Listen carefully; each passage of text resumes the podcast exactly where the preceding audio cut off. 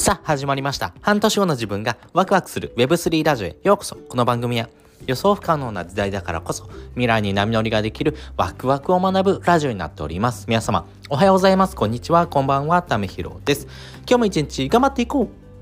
ということで今回はですね、えー、お金の価値ここについてですね深掘りしたいんですけども皆さんお金はどこに価値があると思っていますか？っていうテーマでですねお話ししていこうというふうに思っております。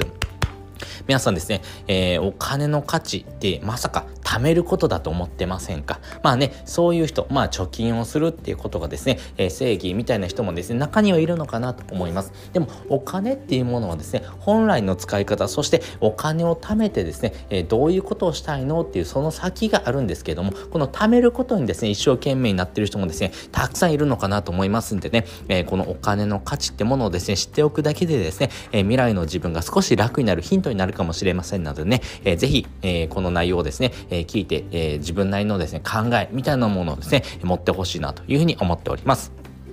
で、まず結論ですね、えー、お金はですね、移動させろっていうのがですね、私の中の考え方かなと思っています。お金はですね、自分だけのものだとですね、考えてませんか？それはですね、非常にクレイジーすぎます。えー、お金ってものはですね、移動させて初めて価値が生まれるというものです。例えばですね、えー、宝くじがですね、えー、当たりたいな、宝くじ、3億円、えー、6億円当たりたいなって人ですね、えー、中にはいますよね。僕もそうです。宝くじ、ああ、当たったらいいな、1 1億円でも当たったら何に使うだろうなって、え、ことをですね、妄想したりしますけども、やっぱりお金の価値ってものをですね、え、手に入れようと思ったらですね、やっぱりお金を動かしていく、まあ、そのお金を移動させることによって初めて価値が生まれます。なので、え、宝くじに当たりますようにってですね、神社にお参りしたりとかですね、え、よく当たるですね、占い師さんにですね、聞いてもですね、当たらないわけですよね。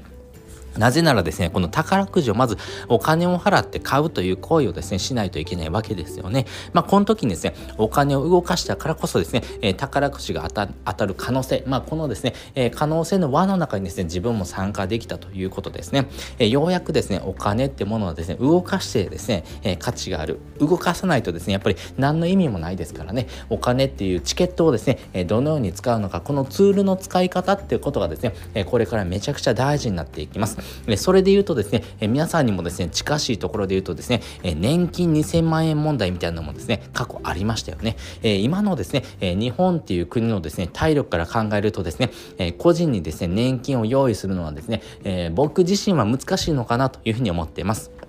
だからこそですね、えー、無期限のですね、非課税というふうな制度を作ってですね、えー、それを使って自分でですね、えー、お金を増やす努力をですね、えしてくださいよ、えするかしないかはあなた次第ですよっていうふうなですね、えことでスタートしたのが新 nisa だと理解しています。え今ですね、この新 nisa ってものをですね、え活用している人がですね、え少しずつ増えてきています。でもですね、その中でもですね、え新 nisa ってものをですね、活用するかどうか検討もしない、もう本当に投資ってものが危ないから絶対しないよって人もですね、えー、中にはですね3割ぐらいいるというふうに言われております。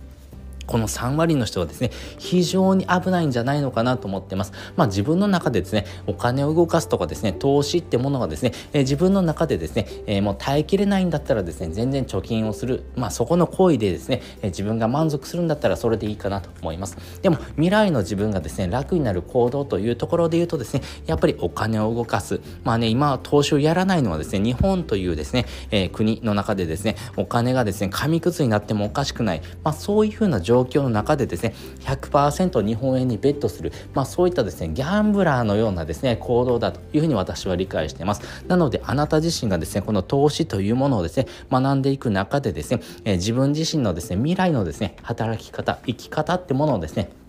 えー、養っていく時にですね複数の柱をですね、えー、持っておく。その収入でもそうですし未来のですね、えー、まあお金ですねそのですね、え安心材料ってものをですね作っておく。まあそういうふうなですねお金のずらし方を知ってるとですね知らないのでではですね、え大きく違ってくるというところですね。まあ例えばですね3年前のドル円のレートですね、えー、大体104円とかでしたでも今2024年がですね147円です。まあそれだけでもですね、え3年間で約40%、40%日本円の価値下がってますからね。まあ、つまり世界から見てもですね、日本っていう国はですね、え、投資する価値が低い国だというふうに認識されちゃってるというところですね。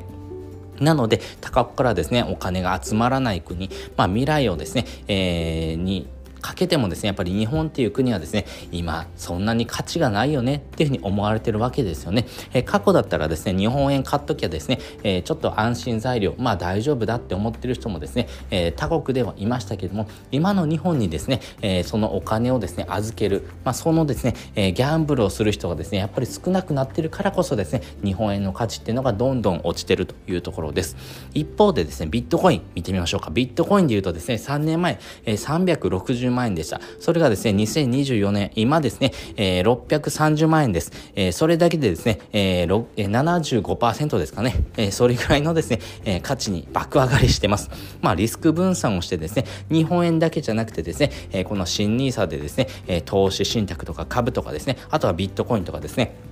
自分の中になかったですね、え、ポートフォリオをですね、作っていく。まあそういうふうなですね、資産の分散化ができるってものはですね、これから生きていく上でめちゃくちゃ大事になっていきますし、日本円っていうですね、お金だけではなくてですね、他の資産に変えるような動き、そのお金をずらしていく、そして自分の資産ってものをですね、えー、強固にしていくためにはですね、ちょっとお金をずらして、えー、持っておく。まあその資産性のですね、分散化っていうのがめちゃくちゃ大事になってくるというところですね。まあそういうふうなですね、えー、未来の自分をですね、少し楽にする行動っていうのがですね、えこれからすごくすごくすごく大事になっていきますし、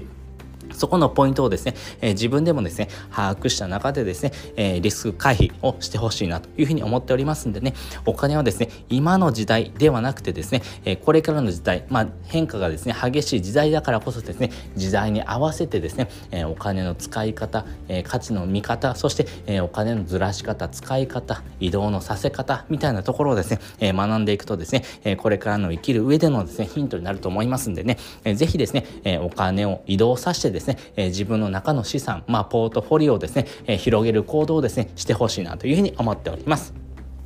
ということで今回はですね、お金はどこに価値があるっていうテーマでお話しさせていただきました。そして本日の合わせて聞きたいです。本日の合わせて聞きたいはですね、えー、なぜオタク性はですね、生活の質を上げるのかっていう回のですね、リンクを載せております。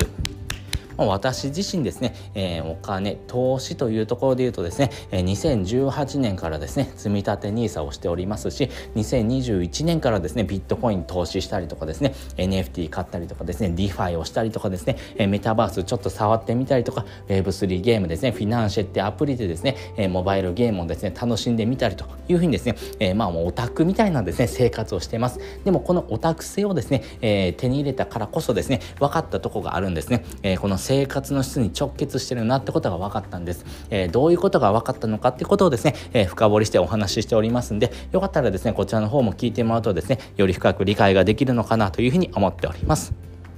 ということで本日もですね、お聴きいただきましてありがとうございました。また次回もですね、よかったら聞いてみてください。それじゃ、またね。